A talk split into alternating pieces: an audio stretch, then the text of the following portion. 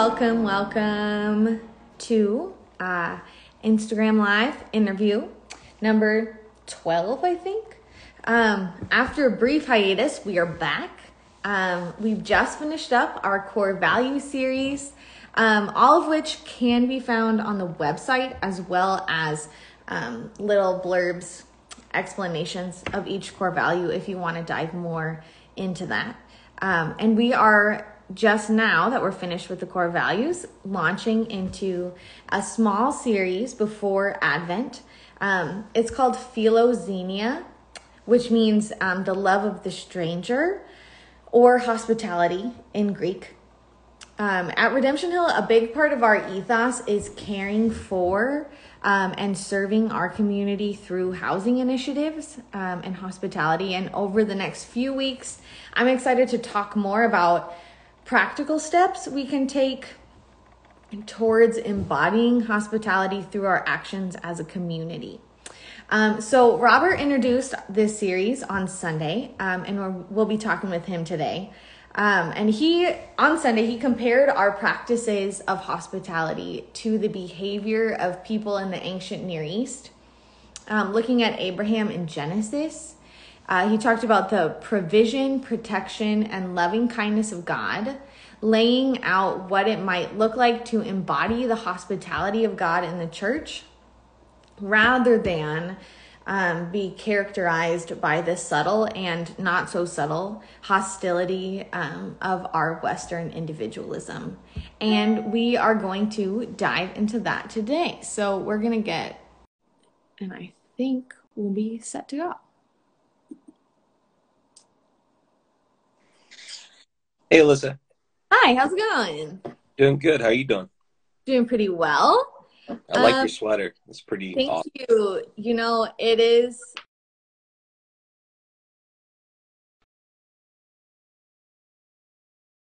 Okay.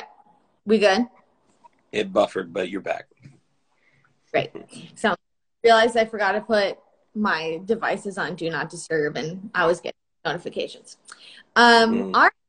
So let's just, I will just jump in. Um, as usual, I have a lot of questions, um, but I'm feeling like we're probably going to be talking about them in the next couple of weeks in the series, and I'm going to try not to jump the gun. Um, there, yeah, so there's so many important things that I want to talk about, but I want us today to try to focus the conversation um, into three main areas that I felt like seemed to be themes that um, came up in your sermon. So I want to talk about the connection between hospitality um, and narrative, trust, and identity. Okay. Um, we will start by, and some of these like overlap with each other. So we'll just see, we'll see how, where it goes. Okay. Um, so first of all, I'd love to talk about the connection um, of hospitality and narrative. Um, when you were talking about how, first of all, Abraham in the ancient Near East welcoming in um, the stranger and providing them with food. And then even when you were mentioning um, like Back to the Future, how they just had him come straight into their home, sleep in their bed, eat their food. Um, you said that idea doesn't belong in our cultural narrative. We see strangers as a threat. Mm-hmm. Um, It's interesting how the narrative has changed around welcoming the stranger. Um, the idea of narrative and storytelling is so important in culture because it really defines the way that we live um, and the patterns of our behavior. Um, and I could like go off on storytelling uh, because that's what I do. But they're just important because we believe stories and we're empowered to act in a certain way based on the stories that we're surrounded with, yep. Which is why representation is important. Um, so I'm just gonna have several questions that I'll ask you, and then we you go whatever direction you want to go. Okay. Um, so first, what does our what what do stories what stories does our current culture tell us about strangers? Um, how do you think that's changed? How does it affect our behavior? Um, have you seen that play out any certain way in your own life And then what are some new stories we need to start telling? Mm. Um, our our cultural narrative, there's there's only a few reasons that people who are strangers start any conversation with you in our culture. And I think the primary one is that someone's trying to to sell to us. And you and I, we, we work at a design and marketing firm together. So like part of me is like, yes, all sales um, has created this wall between people. And mm-hmm. we are so, because we, we're a sales culture, we're a culture that's constantly trying to persuade others to take some economic action that will benefit us. And so a lot of people are just always at guard saying, okay, what what do you want from me? That's that's the immediate feeling that we have from most strangers is, um, I, I live in an older neighborhood. And so I have people who come to my door probably three or four days a week to sell me something in person. They knock on my door, wake up my kids at nap time. They, when I had a dog, my dog would bark like crazy when they came to the door. So I, we've all learned to despise solicitation. And everybody has their little do not solicit things on their, on their houses. So that's like the first narrative of, of engagement with strangers, is that they want something from me. And then the second is that there's somebody coming along who wants to um, do something that is um, destructive, whether that is ab- abusing or um, manipulating me into giving them something. Uh, especially like older folks in our world are constantly taken advantage of because they come from a world where it makes sense to engage with strangers. Mm-hmm. And so they're the last ones who get all of the Nigerian email scams, and um, they're the people who are wowed by the door-to-door salesperson who's selling them something that they don't need or something that's overpriced. Because anytime somebody has the time to come sell you something in person, it means that there's a high margin. And so it's it's almost always an overpriced thing that they're selling.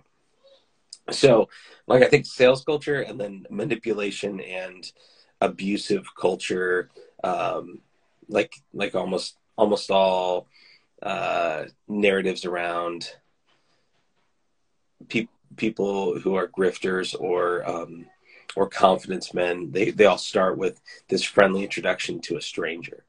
And that's also a part of like a big part of our, our cultural narrative in our stories is that when the, a stranger is introduced into a story, you're immediately suspicious of them. You assume that that stranger, and, and they're almost always Um, unknown, they're dark characters, you do not get access into their past, and they're meant to be either a red herring to take you off of the narrative of who is the true bad mm-hmm. guy, or they are the bad guy and the narrative is be afraid of strangers. Yeah. And you have, you have, we have a constant narrative of be afraid of strangers, and now we have a new set of narratives around be scared of those closest to you. Mm-hmm. Um, and, and if you look at primarily around like sexual abuse and physical abuse, almost all of that happens from people close to us. Mm-hmm. Um, in the seventies and eighties, there was this, um, there was a lot of narrative around strangers grabbing your kids and taking them and doing bad things to them or murdering them or whatever. And those serial killer narratives were very strong. And those have all gone away. And now the narratives that are there are, um, and, and this is true, almost all violence happens in intimate relationships. It is a, a vast majority because people don't do violence to people that they don't care about or care about what happens to them. So I think narratives is, is an important piece of that. And we have to question those narratives and stories because we internalize the narratives and stories as the reality in the world around us. And we have to challenge them and say, okay, what are they trying to tell me? And is this a, is this a trope that's true in the world or is it not true in the world? And then how do we subvert those by creating um, a, a new culture of engagement with those that are not close to us? Because even like I would say right now, I love warm introductions. I want, I want to know how I'm connected with somebody. I want them to give me a text message with both of us on it, explaining who we are. And then that person can easily be trusted because they've been, they've been vetted by somebody who's close to me. That's the way that we do almost all of our relationships. But how can we create those soft edges where people can and do yeah. join in and connect with us from the outside? It's still it's still narratively very difficult in our culture because of those reasons. Mm-hmm. So what would you say if we are going to be in a time where we're trying to create soft edges? Is there, like, how can we, how can we play that out? How can we tell new stories about hospitality and having soft edges in our relationships? Yeah, they have, they have the same problem in the ancient world. This is not a new problem. Outsiders were a threat. And mm-hmm. people who came over the, ne- the next hill over and showed up, and you didn't have any connection with them. Yeah. They had the they had the same likelihood of being somebody who was going to hurt you, use you, or manipulate you. And you still had those same responsibilities, but you also had this set of obligations in the ancient world where if you did not provide water and shelter, and they were just travelers, sojourners along the road, then you were responsible because they. Because they petitioned you, you were responsible before God and your community to be hospitable. Because if they died on your land because you didn't provide for them, you're responsible for them. Mm-hmm. And I think that we've, we've, we have no sense of responsibility towards strangers. Yeah. And I think that's the starting point, is to look around the world. And when God brings people along, when people show up in our lives out of nowhere, we have to ask some questions. We've got to get curious about, why did God bring this person along? What do they have that God wants to give to me through them? And what do I have that I'm responsible to give them? And I, like, that requires us to not just engage with them as a uh,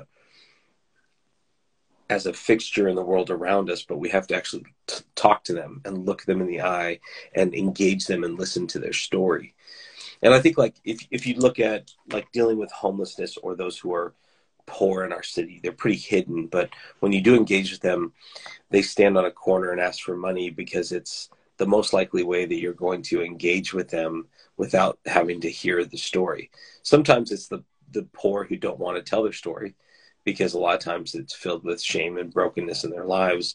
But we don't want to hear their story because we don't also want to be responsible for helping them more than just handing that twenty dollars at the window.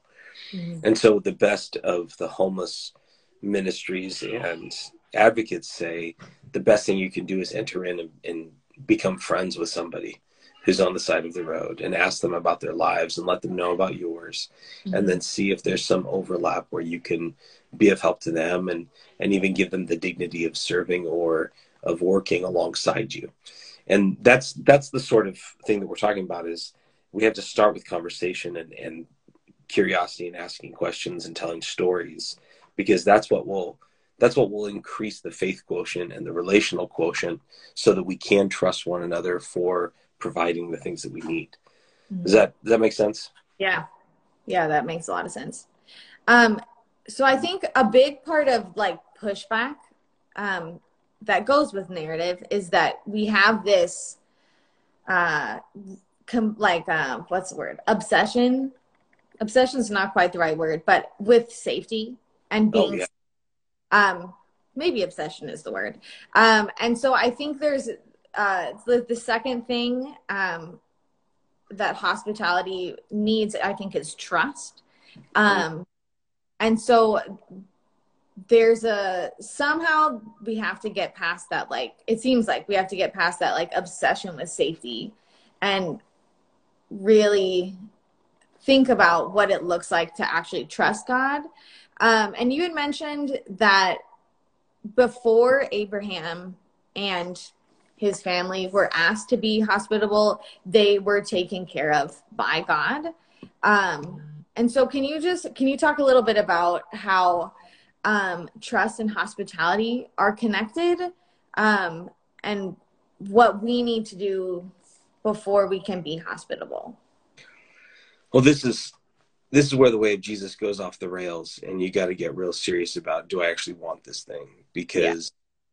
When we're talking about faith and we're talking about safety, um, safety is a particularly physical, human, like, autonomic, biological response.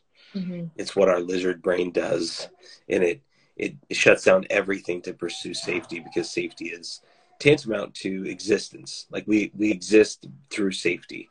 Mm-hmm. And almost every choice we make is about feeling safe. Uh, all the addictions we have are really built around feeling safe and driving connection through pleasure or through um, belonging, like all, all those things are so connected. Yeah. So, so like safety is a real need. And what we've done is we've taken the need for just basic physical safety, like not dying, and we've turned it into a, this, everything in the world is not just about the safety from dying, but it's the safety from feeling bad, the safety from being betrayed, the safety from um, any amount of hunger or discomfort. Like we, we have, we have taken it, and we, we have a deeply overdeveloped sense of our need for safety.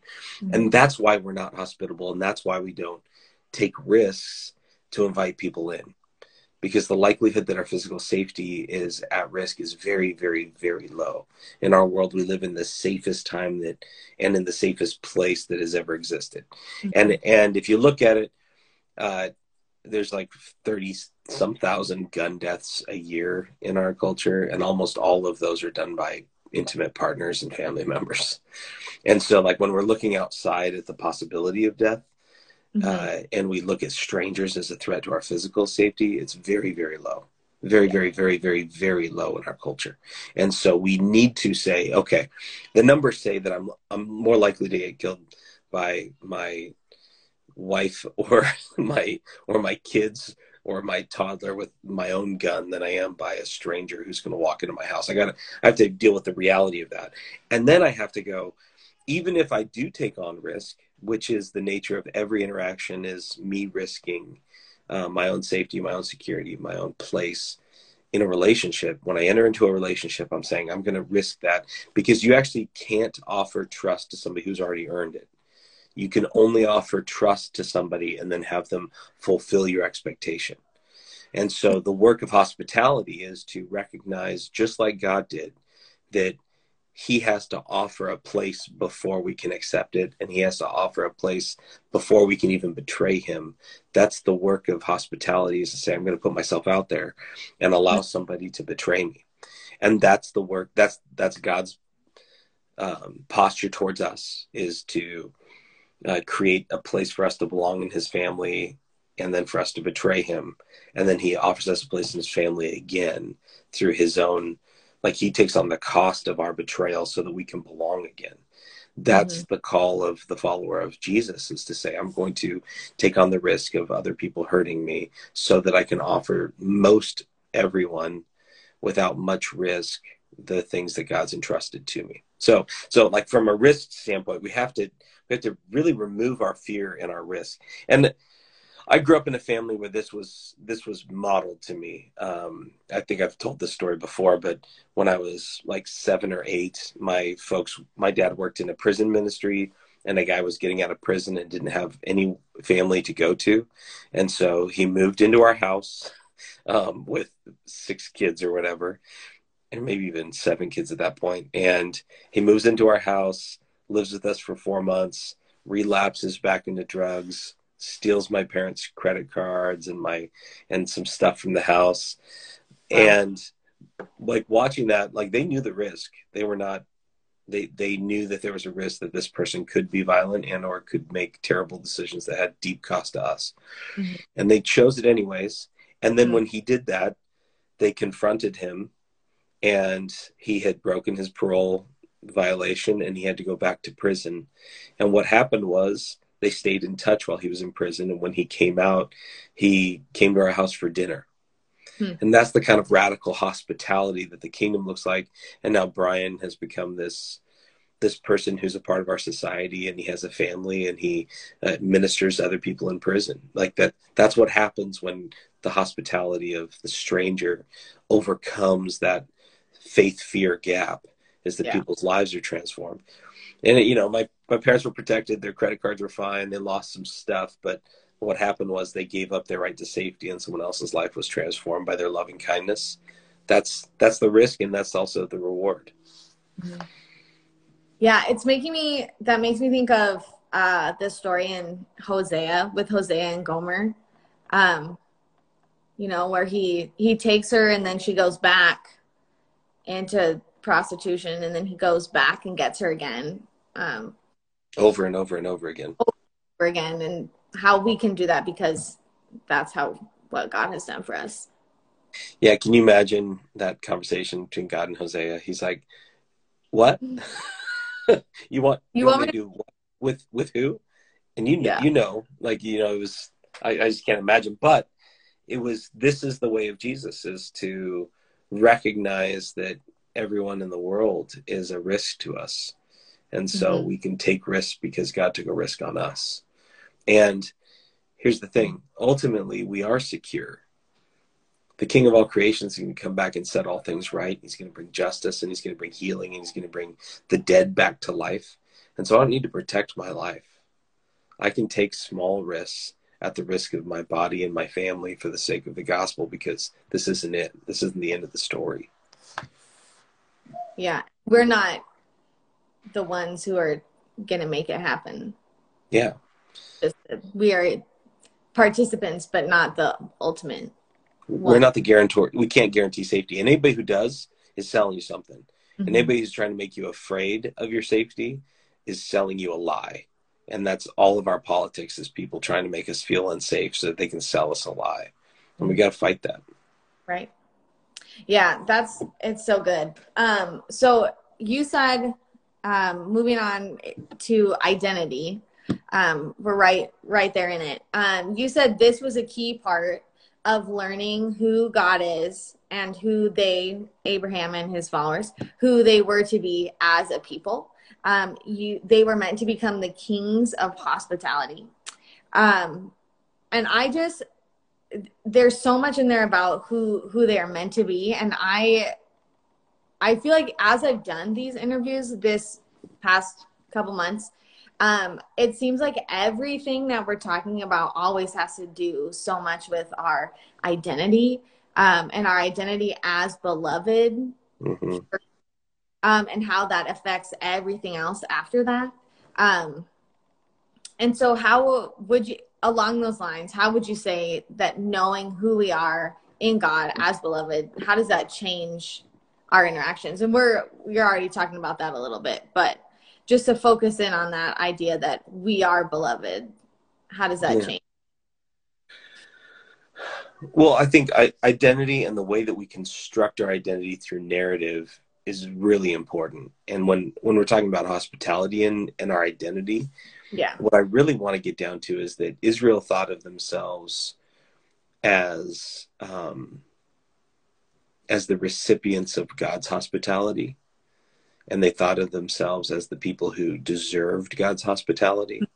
And that narrative being the the chosen ones, the ones who had, had been given the special place in God's kingdom, created what happened. And what happened was they they whined a lot because they thought that God wasn't being fair to them and wasn't fulfilling his promise to them, which was a lie, because they didn't yeah. understand their identity as the beloved of God who will be the kings of hospitality, giving away the, the beloved identity to the world. They didn't see it as a flow through. Yeah. And so identity is so vital. And mm. if we're, if we're beloved because, because we're exceptional, then it, and that this was the Jew, uh, the Jewish idea was that they were beloved because they were exceptional, because Abraham had so much faith that God had to give him this special place. And if we're, if we're beloved because we're exceptional, our exceptionalness can be withdrawn and, mm-hmm. and our belovedness can be withdrawn as long when we don't perform. And what happened was Israel didn't perform. And because they had created this narrative about God, God has to give us what we want because we're exceptional. As soon as they weren't exceptional, God had to remove his blessing so that they could see that they were still his beloved, even when they weren't performing. And they could see his pr- protection and provision and his, his, his loving kindness to them, even when they were not fundamentally not providing hospitality and not loving the sojourner that lived among them, the widows yeah. and the orphans that God had entrusted to them. And so what we really need to do is grab hold of this. We are the beloved children of the one true God, the one who created a space in his home for us. And so we're a part of his family, and our identity is, we are the kings of hospitality, just like our Father. And we have open doors and open arms, and we take risks, and we take the cost of other people's betrayal, because I have an infinite amount of safety, care, and love for my eternal Father. So I don't need to worry that my safety and my place in the world is threatened by you. that's why identity matters so much here, is that the narrative we tell ourselves about scarcity and generosity are so tied to, do I have a beloved father who is going to provide for all my needs? And once that's settled, I can do anything. I don't have to worry about not having enough in the future because my father's going to provide for me. Yeah. Ooh, that's good. I've never thought about that, the way that, um, like removing the exceptional mindset. So that way you, God could show them that they were beloved without that. That's really good. I've never, I don't well, think I've ever heard that. God does that to us too, right? Like he, he takes away our ability to perform, or he takes away yeah. like our, our identities that we've shaped through performance. Mm-hmm. So that he, so that then he can wrap his arms around us and say, see, it wasn't that. Yeah. I love you. I love who you are. Yeah. Oh, that's good. Um, all right, let's do one more question before we go. So I'm, it's an interesting time to be talking about hospitality. Um, you mentioned at the very end, um, I think you actually said it in your prayer, um, but you said we have been working hard to forget um, God's coming to be with us ever since God came to be with us. So that way we can be on our own, doing our own thing, not obligated to other people. Um, and that's, that's a really long time to be unformed. Um, mm-hmm. Especially in a country and also a city that has a pretty long history of being hostile towards the people on the margins. Um, especially in regards to race, um, in our context. So what would you say, as we're just like moving into, especially moving into the holiday season, um, what would you say is a good place to start reversing that, that narrative of like, I'm on my own, I don't need it? Like, what's one thing that we can do that's a good starting place practically? Mm. I, I think there's two directions, and you need to go both directions. Um, Two is the, good. The, the first direction we need to go is to, is to recognize the hospitality that God offers to us and that people offer to us, and put ourselves in a place of need. We've been talking mm-hmm. a lot about, like, Jesus was the neediest person who ever existed. You know, he, he literally never showed up to a place with resources to give away. And yet he was, people were so drawn to him because he had, he had made himself so vulnerable. And a lot of followers of Jesus today want to be so powerful and so rich that they don't need anybody. Mm-hmm. And that's not the way of Jesus. The way of Jesus is the way of humility, and the way of neediness, and the way of um, yeah. vulnerability. And so, so, so what does that look like in my life? It looks like, um, putting myself out there. And so I'm, I'm thinking with my neighbors, uh, telling them that I need their help with something, like something as simple as um, borrowing tools, or um, having an event and needing somebody to help me move stuff in my yard. Like the little things where I just, I engage by, by giving away my need. That's mm-hmm. an important, an important thing. Yeah. Um, and then the other side is we need to go see other people's needs in, in this most stark form, because our world hides need. Everywhere you go, people hide need. Our poverty is completely hidden. And so, um, go volunteer at a food bank or a food pantry during the week or on a weekend. Uh, go, go down and hang out at Rhodes Skate Park and Corpus Christi and see the devastation of disconnection, because almost all of them have mental illness and drug addiction that are intimately in- intertwined in alienating them from the people that they need in their life. Yeah. And so until you can go like sit with them in their pain and their poverty and, and, and feel the depth of their need, you're not going to be moved. And so I, like, that's why, you know, taking trips to places that are filled with deep, deep poverty engages us and reminds us. Um, just a second, babe. Uh, but like one way, uh, there's a seventeen year old kid who doesn't have a home. He was a refugee from Uh, Afghanistan, and his family hasn't come yet, and his first host family that was Afghan family was abusive towards him, and he's trying to find a place to be. And like just hearing that story should go, oh my gosh, what if I what if I was that seventeen year old kid yeah. in a foreign country, don't know the language, and like it, it should just move you. And like that, you just have to get you gotta get close to it, and you gotta feel it. And um, we, we talk about like close up, like being um being arm in arm with people who are are in need is the way that we're going to fill fill it, because it's not going to happen through organization. It has, has to happen through relationship. So that's the two directions I go. Malia needs me to go, so I got to jump off. You're all good. You're all good. Yeah. Thanks. Yeah, thanks. I'm looking forward to Jesse's talk this weekend. Me too. It'll be great. Um, right. Or you can go ahead and go, Robert. I have one thing I'm gonna a quick right. announcement. Bye. Thank you. Um, thanks, everybody, for joining. Um, I just wanted to share um, Andrew, who's our new associate slash youth pastor.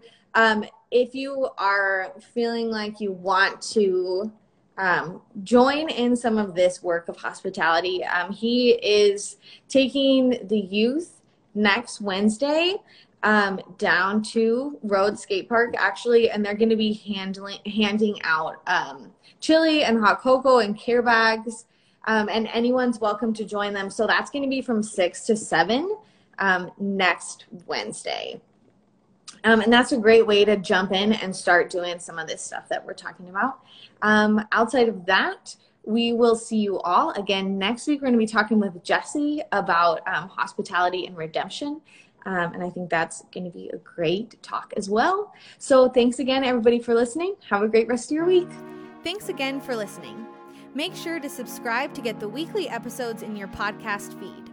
You can find out more on how to get connected with Redemption Hill at redemptionboise.org slash connection, where you can fill out the Connect card and start your journey today. For regular encouragement throughout the week, follow us on Instagram at Redemption Boise. We are so glad you're here and are excited to accompany you in your story with God. We hope to see you soon.